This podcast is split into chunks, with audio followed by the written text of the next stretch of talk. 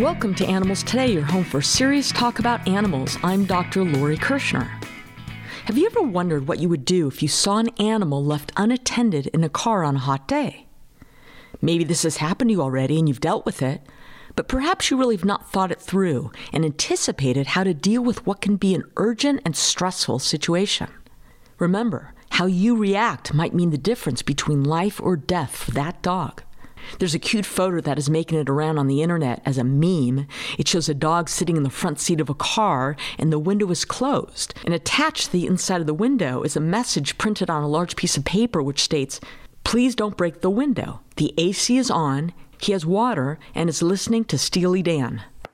Now, whatever you think about the dog's taste in music, this image and its popularity brings up the points that leaving animals in hot cars is an issue that is on our minds, and that the owner is aware enough to protect his dog and his vehicle. I'll post the picture on this show's blog. But with summer almost upon us, it's worth reminding everyone that it doesn't take much for the temperature inside a car to become dangerously hot very quickly.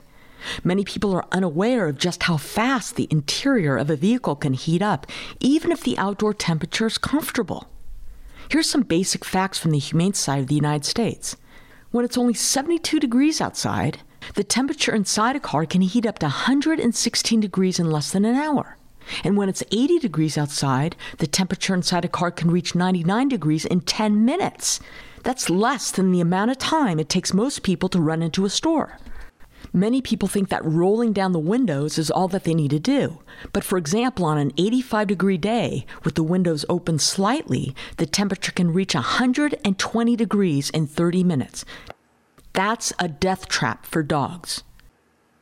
Some of you may remember that I had California Assemblyman Marc Steinorth on the show back in August of 2017. And to illustrate just how hot it can get inside a car, Assemblyman Steinorth and two of his fellow Assemblywomen took the Hot Car Challenge. They took a timer and a thermometer, locked themselves inside a car for 21 minutes on a day when it was 89 degrees outside, and documented how quickly the temperature inside the car became unbearable. Within 12 minutes, the temperature in the car was 101 degrees. By the time they had been in the car for 21 minutes, the temperature had reached 108 degrees, and the three occupants were awfully sweaty and uncomfortable. Boy, did they ever want to get out of that car. And if you've not seen this video, check it out online. It's called A California Assemblyman Steinorth Takes Hot Car Challenge. Okay, so it's an interesting experiment to see how people react to a very warm environment. But remember, dogs' tolerance to heat is not nearly as good as humans. If it feels hot to you, it feels a lot hotter to dogs. Think for a moment what your dog does after coming in from a walk on a hot day. Both of our dogs right away will lie on the cool kitchen tile, and sometimes one of them parks herself right in front of a fan. Whichever they choose, they let their tongues hang way out and pant. Contact with the tile cools by conduction, where direct contact draws the heat away. And the fan helps cooling by convection, where the airflow moves the heat from the animal. But as we know, panting is the primary way dogs cool themselves. And unlike humans, in which the skin perspires, which creates cooling from evaporation, dogs do not really perspire. They pant but it's not nearly as effective as the human mechanism to stay cool in the heat. And by the way, brachycephalic dogs, which are flat faced, short nosed dogs like Pekingese or pugs or boxers, have the weakest ability to cool themselves by panting. So it doesn't take much for these dogs to get overheated.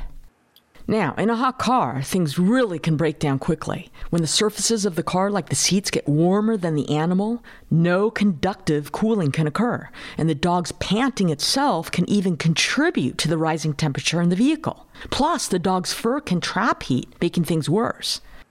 If a dog is panting heavily, it's because he's already overheated or rapidly approaching that point. Symptoms of heat stroke in dogs include restlessness, excessive thirst, thick saliva, heavy panting, lethargy, lack of appetite, dark tongue, rapid heartbeat, fever, vomiting, bloody diarrhea, lack of coordination, as well as high fever, muscular weakness, and even absence of panting. But keep in mind that it can be very difficult to assess through the vehicle's windows if a dog is indeed developing heat stroke. And there's no magic formula for how long a dog can stay in a hot car before she develops heat stroke. And here's an important point we know that heat stroke can quickly kill a dog, but in cases that are not fatal, a two degree rise in body temperature can cause permanent organ and brain damage. This is something even an expert observer may not be able to reliably assess by looking through the window. And there's a point at which even a vet cannot reverse the effects of heat stroke. So, for sure, you don't want to allow the situation to go on too long. Heat stroke is a very dangerous condition that takes the lives of hundreds of animals in the U.S. every year. And a bit later, I'm going to talk about how to cool down a hot dog. So, what should you do if you see a dog left in a car on a hot day? I live in the hot desert of Southern California, and I can tell you I've had to remove dogs from hot cars numerous times. I actually keep a tool in my car that is made specifically for breaking a car window in an emergency. There are several different types which you can research online and buy one and leave it in your car. It may be useful someday. Some of them also include seatbelt cutters, which you'll be happy about in case you need to extricate yourself from a bad situation. One of my animal advocate friends keeps a small shovel in her trunk just in case, and I suppose that would work as well. Sometimes you just need to use what's at hand, such as a nice sized rock, and more on that later. So, how to proceed? If time permits, the Humane Society of the United States advises that you do the following. First, take down the car's make, model, and license plate number. Take some photos or videos. Take a picture of the dog in the car. Is the car in the shade? Is the car parked right in front of a store? And you could take a screenshot of your phone to have a record of the time you found the dog in the parked car. Next, if there are businesses nearby, notify their managers or security guards and ask them to make an announcement to notify the car's owner. I have found, and I bet you'll also find, that the store managers are eager to help. Next, and again, only if time permits, because remember, every minute that dog remains in the hot car lowers the chances for a good outcome. If the owner isn't found within a few minutes, call the local police or animal control and wait by the car for them to arrive. Keep the phone numbers to animal control and the police department programmed into your phone. I also think it's a great idea to recruit one or more people to help you and join the cause of saving the animal. Because if it comes down to needing to break into the car, having like minded folks join you will provide moral support and the confidence that you're doing a just act. Plus, they can help you handle the dog once he or she is liberated and manage the situation with the owner and the authorities should they arrive. So, of course, the priority is helping the dog in the car. But you might want to learn what the local laws concerning animals in hot cars are. An increasing number of jurisdictions prohibit leaving pets in hot cars, and many grant immunity to Good Samaritans who rescue pets in these situations. For example, in 2017, Indiana became the ninth state to pass a Good Samaritan hot car law, allowing citizens to forcibly enter a vehicle under certain conditions to rescue companion animals confined inside. Presently, 12 states have similar hot car laws. But I can tell you, even without a law and from personal experience, it's very unlikely you will be cited by the police or sued by the owner if you take reasonable steps. And to the contrary, you probably will be considered a hero. Also, it's quite possible that by leaving the dog in a hot car, the owner has committed a crime. So, if you're sure the dog is doing okay and you've called for help, then it's crucial that you stay on the scene and monitor the dog. And as I mentioned before, it's advisable to recruit others to wait with you. But if you've now determined it's time to get the dog out, let's talk about how to do it safely. Presuming that you've already determined all the doors are locked and you cannot reach into the car to open a door, and be careful if you try because the distressed dog may be very afraid and protective. Then it's time to decide what you're going to use to break the window and how to go about it.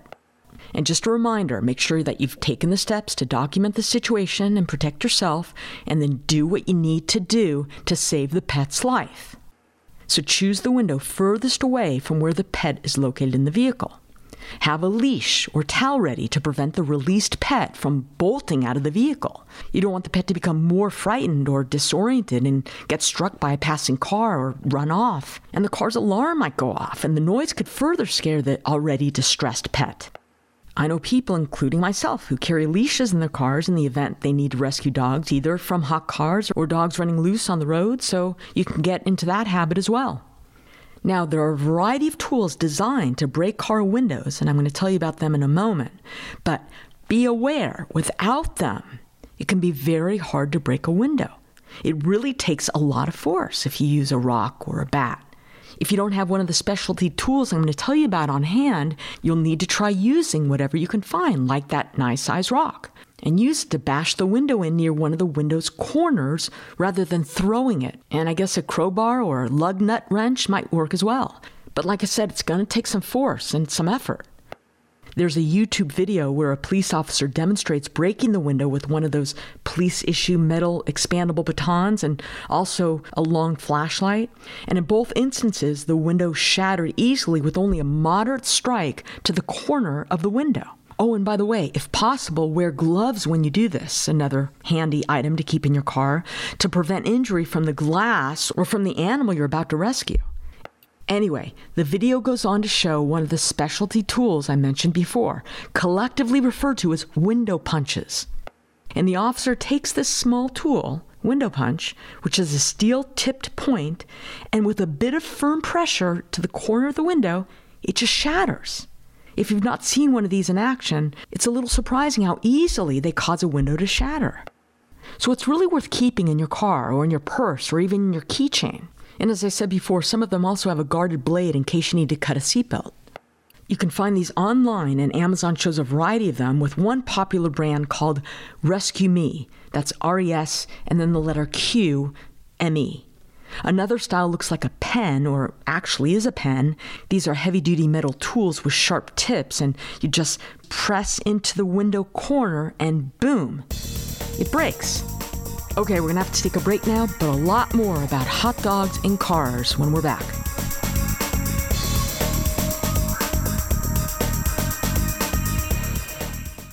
Animals Today fun facts for today are about prairie dogs. Despite their name, prairie dogs are not dogs, but members of the rodent family, like squirrels. They grow to be between 12 and 17 inches in length, and they weigh between 2 and 4 pounds.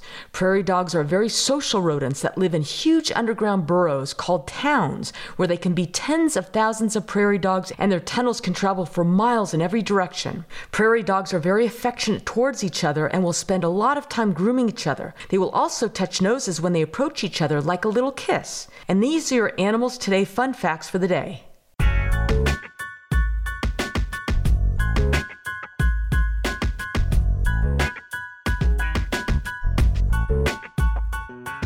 Welcome back to the show. Before the commercial break, we were talking about ways to break into a car to save a dog.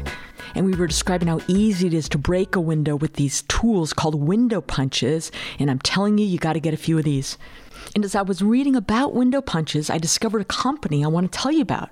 It's called Mobile Glass, and it's based in Texas, and the website is mobileglassco.com. They have a program that will reimburse you the cost to replace a window that you smashed in the course of helping an animal or child anywhere in the country. Isn't that great? They say, quote, we want to do our part to help Good Samaritans in a time of crisis. They have a video on their website as well, and the program is called Smash to Save a Life. It's really admirable. So, in the unlikely event that the irresponsible owner whose pet you just saved insists you pay for the damages to his vehicle, that's where this program comes in. For you, the brave Good Samaritan, not for the idiot who put his animal's life in jeopardy. It's not there to compensate the irresponsible owners themselves.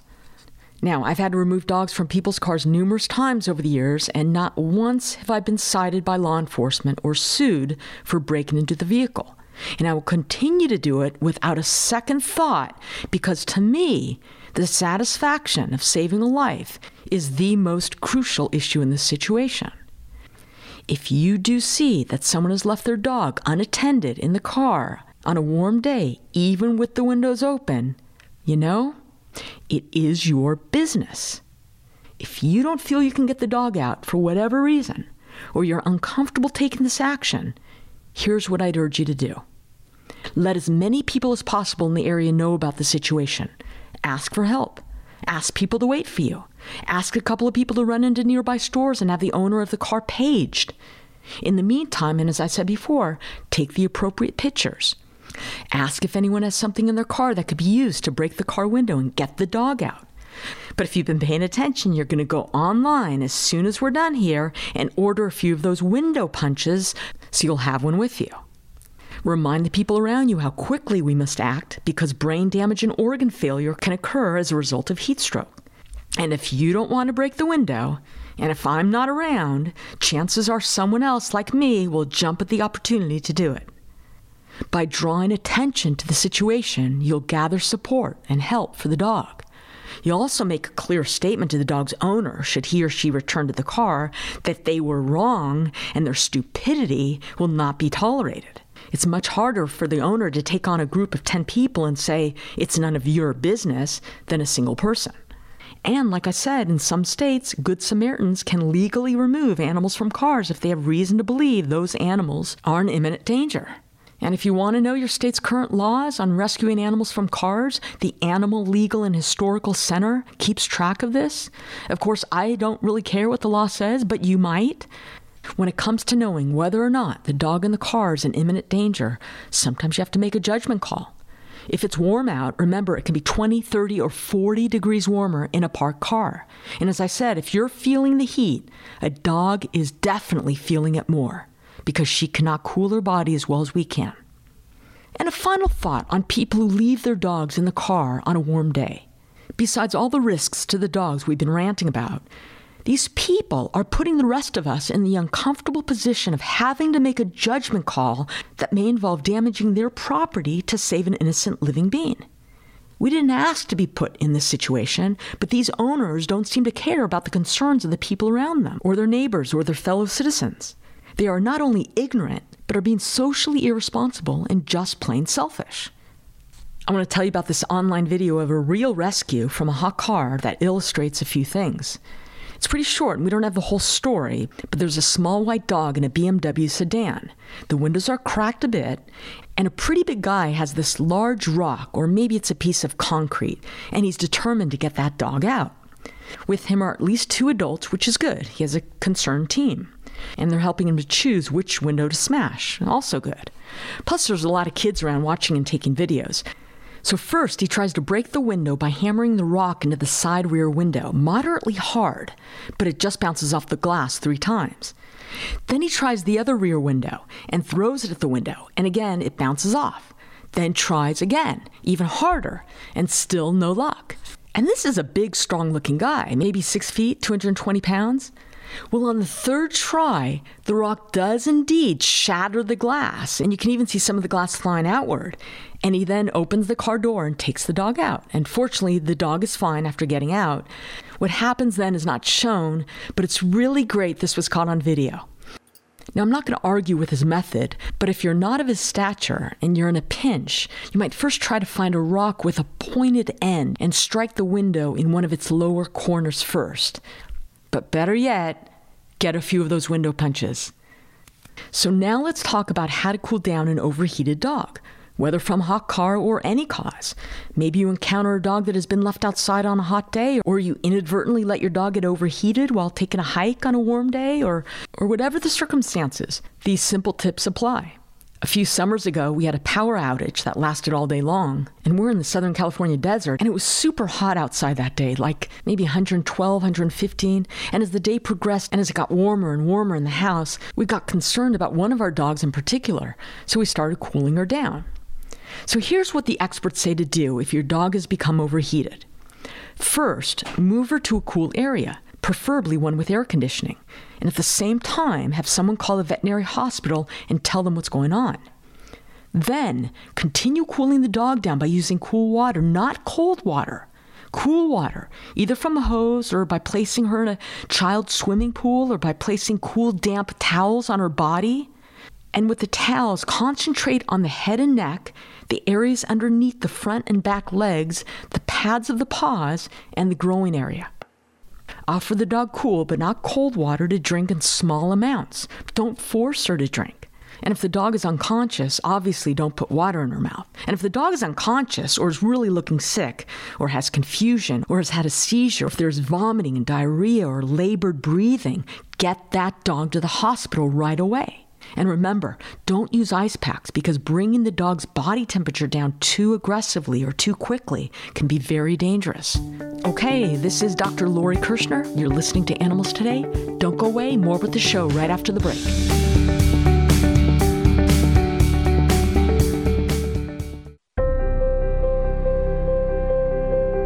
Every day in our community, countless animals are starved, beaten, and abused by people. And sadly, most of these cases go unreported, and the abusers get away with it. And in many cases, someone knew about the abuse but did not report it. So if you see someone hurting an animal, or even if you just suspect something, call the police or animal control right away. Animal abuse does not just mean physically abusing an animal, neglecting animals can be just as bad. So if you see your neighbor's dog being underfed, left without water, or tied up in the backyard without protection from the elements, it is important to report that too. In many cases, you don't even have to give your name, and your phone call may save an animal's life. Also, we know that many violent and abusive adults got their start by first abusing animals. It's true, people who harm animals often turn their violence against other people, and that is a cycle we need to break. Remember, animals can't speak out for themselves, so reporting animal abuse can save lives. This message is presented by Advancing the Interests of Animals. Visit them at www.aianimals.org. That's aianimals.org.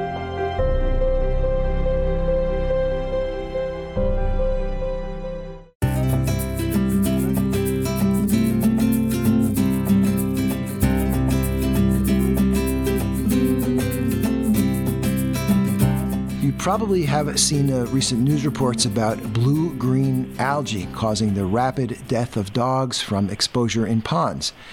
There seems to be somewhat of an epidemic happening now. The three dogs of Melissa Martin died within a day of being in or near a clear pond in Wilmington, North Carolina, and that was determined to be from this stuff. Very scary. So, what are the risks to dogs from algae, and is this a growing problem? I want to welcome Dr. Robert Reed, Medical Director at VCA Rancho Mirage Animal Hospital in sunny and warm Rancho Mirage, California. Hi, Robert. Hi, Peter. Nice to talk to you. Likewise. Okay, so uh, what is going on with this algae or this bacteria? Would, and hopefully you'll explain exactly what we're dealing with here and uh, what is harming these dogs. Well, I think you're you're right to to suggest that it's uh, uh, bacteria. It is actually a bacterial organism that causes it. It's a specific type of bacteria that produces uh, chlorophyll and therefore uh, can photosynthesize sunlight, and that makes it green. But sometimes blue, and sometimes they can be reddish or brownish, usually blue to green. Um, there are a number of different species of this organism, and they can be found in all different types of fresh water. It can be cool water or warm water, but they tend to grow much better in warm water, which is why we see more problems with cyanobacteria, it's a technical name for it, or blue-green algae, in the late summer, early fall, because water is warmer ponds tend to become more concentrated as they dry up a little bit, and there's more intense sunlight in the summer. All of that contribute to the growth of these organisms in ponds that are stagnant, that don't have a lot of movement, that don't have a lot of oxygen in them, provide an environment for nutrients to concentrate and these organisms to overgrow. The ponds that get the most algae or more the most um, cyanobacteria are ones that tend to get runoff from agricultural fields or cities or livestock areas where nutrients can become concentrated and further contributes to the growth of these organisms. It's not actually the organisms that cause the the poisoning, it's a toxin that they produce. The toxin is usually contained within the organisms. Sometimes it's released into the water, uh, sometimes a little bit of both and there are a number of different possible toxins produced that are somewhat specific to the individual type of organism that's in the water or the combination of organisms that's there, which is why some people may have heard of different possible symptoms that can occur, different rates of onset that can occur with these these poisonings because certain toxins will have different effects and some happen more quickly than others. Yeah. Now, some of the news reports are, remarkable because the illness is so rapidly progressive and so quickly fatal. It's uh, it's shocking and frightening. it, it is it's very dramatic. Uh, it is frightening and, and, and quite tragic because um, a dog can, can appear perfectly normal, and sometimes water is not obviously contaminated. You can't always tell um, whether they're, the cyanobacteria are present in the water, and if it's a toxin that has a neurologic effect, um, then the uh, impact may be evident in as little as half an hour. Oh my goodness! Um, many of them, in fact, probably more of them have uh, toxic effects on the liver or the kidneys, where the symptoms may develop over hours, potentially even over the, a couple of days. And you could have combinations of these effects that create numerous symptoms. Um, there's no specific antidote or treatment for the toxins. It just requires a lot of supportive care. Um, so uh, uh, an immediate trip to the veterinarian is a good idea to try to get some supportive treatment started uh, to help clear the toxin before an animal succumbs to it. So things like charcoal and IV fluids and such? It certainly could be. Uh, I think IV fluids for sure. Uh, maybe some uh, supplements to support the liver, potentially antibiotics, anti-seizure yeah. medication, because neurologic effects like seizures are often a component um, in these types of poisonings. I think the first step, of course, that anyone who thinks their dog may have been exposed to blue-green algae or cyanobacteria is to wash the dog off with clear water. I mean, clear fresh water to get any residue of algae off of the fur or any of the toxins that may be on the, the dog's skin. Um, the uh, dogs are fastidious enough that they'll often lick bits of algae off of their fur that compounds uh, the problem. So they should be rinsed off as soon as possible. So, talk about the exposure required to cause illness. Is it through the uh, licking and uh, consuming it by the oral route? Good question. Yeah, it's it's primarily through consumption of the toxin in the water, uh, or by consuming the algae. And, and I think one of the reasons that dogs are more often affect, affected by uh, cyanobacteria than other animals, because it can affect any type of animal, even people, uh, is that dogs tend to drink a lot of the water when they get into it. They also lick bits of algae or water from their fur, which adds to it. And dogs are less likely to avoid water that looks like it may be, you know, that's stagnant or may have some odor to it or may have algae or uh, other plant material floating on the surface of it. So dogs tend to be more frequently affected. It could certainly affect any species, though. Do you get the impression, like I do, that it seems to be a more common thing this season than in the past few years? You know, I do have that impression. Uh, you know, I think, as I said, this is not a new thing. We've had problems with cyanobacteria seasonally in warmer parts of the country for a really long time. Um, but it seems like, um, potentially for environmental reasons, that we're seeing more of it this year, and that may be because a lot of the country has had unusually warm weather, which is causing ponds to shrink more. Um, there's more stagnation in the water. There might be areas of uh, greater runoff, and of course the warm temperatures will contribute to it as well. So there probably are some environmental factors that are contributing to it, and, and it may also be that you know our dogs are more active part of our lives, and they're getting out with us into the environment and getting into water where they may not have done so in the past. Yeah. Uh, so to reiterate, prevention is uh, key here. It certainly is. You know, as the uh, uh, experience in North Carolina illustrates, you know, you don't always know by looking at the water that it has this in it. Uh, you know, the classic appearance of the water is is one that has a film on it that looks like green paint. Um, but a lot of them don't have that, and there's no way to know whether the water is contaminated without sophisticated testing. So basically, if the water looks like it doesn't have that it's not moving, um, if it's in a pond that's been drawn down through evaporation, if it's in an area where there's agricultural runoff or contamination that might raise the nutrient level in the pond, uh, then those should definitely be avoided. Um, I think this time of year, uh, the, the late summer, early fall, you have to be particularly careful uh, when you're outside in those types of environments. Robert, we've got a few more minutes. I thought maybe we could touch on uh, two other uh, conditions uh, related to water exposure, leptospirosis uh, sometimes, and giardiasis, giardia. Can you uh, tell us a little bit about those? Yeah, sure. Uh, yeah, leptospirosis uh, and Giardiasis giardia are neither of those is seasonal like cyanobacteria. They tend to be present in certain water sources all the time. Uh, Giardia is a protozoan parasite um, that, if it infects a dog, causes diarrhea. It's not likely to be life-threatening, um, but it has a, a life form, a cyst form that lives long term in water. It can be stagnant or flowing water, but it, it would have to be water that's persistent. In other words, if the water dries up, like a puddle would dry up, then the giardia will not survive in that. Uh, and that's uh, a dog would pick up the giardia from that water water source by drinking the water. Uh, fortunately, most of the most adult dogs with healthy immune systems are not going to have much of a problem with giardia. We find it a lot when we do stool analysis, but it isn't always associated with symptoms. Is fairly widespread in the environment, though, so it's a decent chance that a dog will come across it if they spend a lot of time around water. Got it. Interesting. Uh, leptospirosis is a little bit more of a concern in terms of its impact on dogs.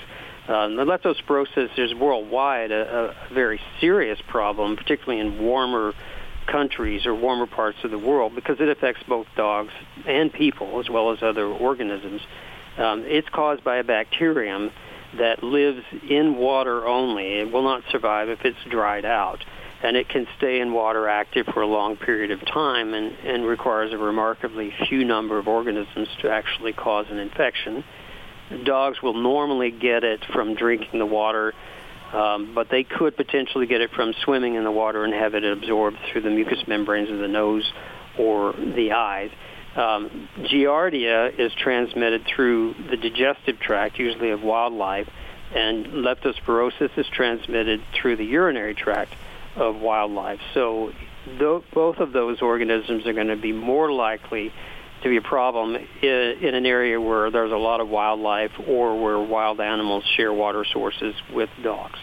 And I think uh, you and I have discussed leptospirosis in the past, and if memory serves, uh, you taught us that it can be a tough diagnosis to make unless you really are thinking about it, leptospirosis. That's correct, yeah. There are some useful tools for diagnosing it, but it's not something that comes immediately to mind because it, the symptoms are fairly vague vomiting, lethargy, not eating.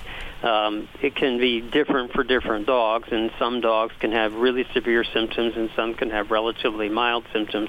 So, you know, we see these dogs that are coming down with what are general symptoms of illness that are not specific for leptospirosis. And if we don't think about the possibility of leptospirosis and don't either address it through testing or treatment or both, then it can become a very, very significant problem simply because we didn't think to look for it. Yeah. Okay, thank you very much, Dr. Robert Reed. Really always appreciate your good information. You're welcome, Peter. Nice to talk to you. Okay, more with animals today after this quick break.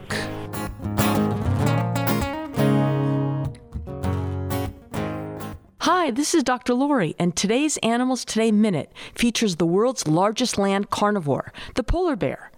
Mainly receiving nourishment in the form of seals, these majestic Arctic dwellers may reach heights of 8 to 9 feet and weigh as much as 1,700 pounds. Their adaptations to surviving the extreme climate include very thick white fur, even on their feet, black skin to absorb the warmth of the sun, a thick layer of blubber beneath the skin, and large flat front feet, which aid in swimming. Newborns weigh only about a pound and stay with their mothers about two years.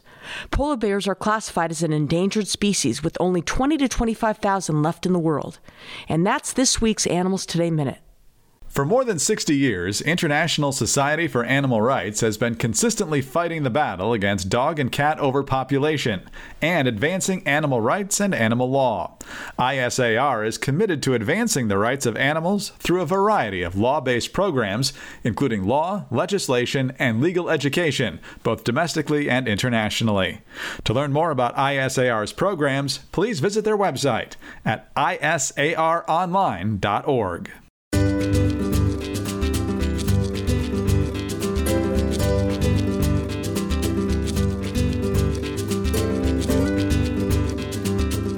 Welcome back to Animals Today.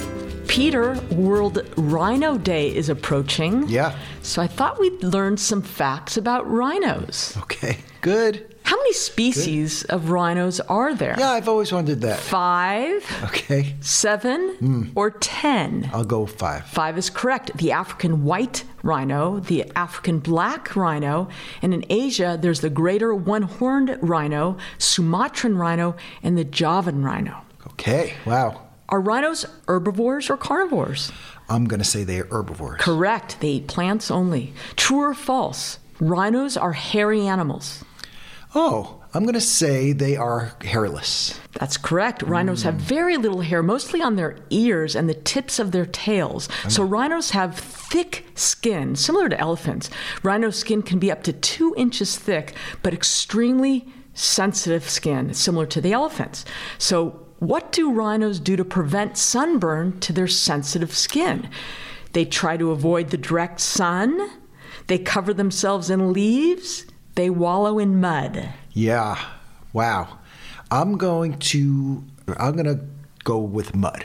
Correct. They cover themselves in mud to protect them against the sun rays and getting sunburned. And also, the mud makes it difficult for insects to bite their sensitive skin. And of course, the mud helps them cool off on hot days.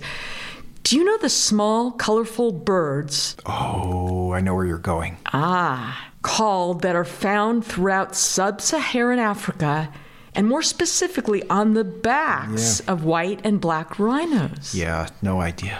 Oxpeckers. Ox? Hmm. And oxpeckers are a rhino's best friend because oxpeckers eat insects and ticks off the backs of rhinos, keeping the rhinos free from some of the more annoying pests in the wild. Yeah, those ticks. Uh, Male rhinos are known as bulls. Female rhinos are known as what? oh boy, bull and a mm, flower. I don't know a uh, a doe. Cow. Oh yeah. Their young are called Oh, oh, they're not pups. That wouldn't make sense. How about uh? Go ahead. calves. It's like too obvious. The name rhinoceros hmm. means A, large nostrils, B, river horse, or C, nose horn. Hmm. I'll go nose horn. Correct. Yeah, It comes river from horse. I think isn't that Yes, hippo? hippopotamus. Yeah. So nose horn mm-hmm. comes from ancient Greek words rhino, nose, Yep. Saros, horn. Hmm. And you're correct. River horse in Greek is hippopotamus. River horse because hippopotamuses love water. Hippos spend up to 16 hours a day submerged in rivers and lakes to keep their massive bodies cool. They're great swimmers and can hold their breath underwater for up to five minutes. And actually, some rhinos can swim. Did you know that? No. Only some Asian rhinos hmm. can swim. They can cross rivers, no problem. However, African rhinos are terrible swimmers and can drown in deep water. How many toes on each foot of the rhino? Three, four, or five? I go with three. Three is correct. White rhinos are the second largest land mammal in the world. True or false? Oh my goodness, that's the second largest land mam. I'm going to say that's true. True. What's the largest land mammal in the world? Mammal in the world, the African elephant. Elephants are correct. White and black rhinos are actually the same color. True or false? Okay. Oh, that's a mind bender. Actually, the same color. I'm gonna say false. True. Despite the names, both species of African rhinos have a same gray skin color. Wow. The difference between white and black rhinos is their lips. The white rhinos have a wide, squared lip. Black rhinos have a pointy upper lip. Can you picture the lips on a rhino? Can you picture the lips on a pig? If you're if you're standing still, say 90 feet away from a rhino, mm-hmm. do you think he can see you? I'm gonna say no. No, because rhinos have poor vision, but they have great sense of smell, so they would probably smell you. Yeah. Are rhinos aggressive toward people?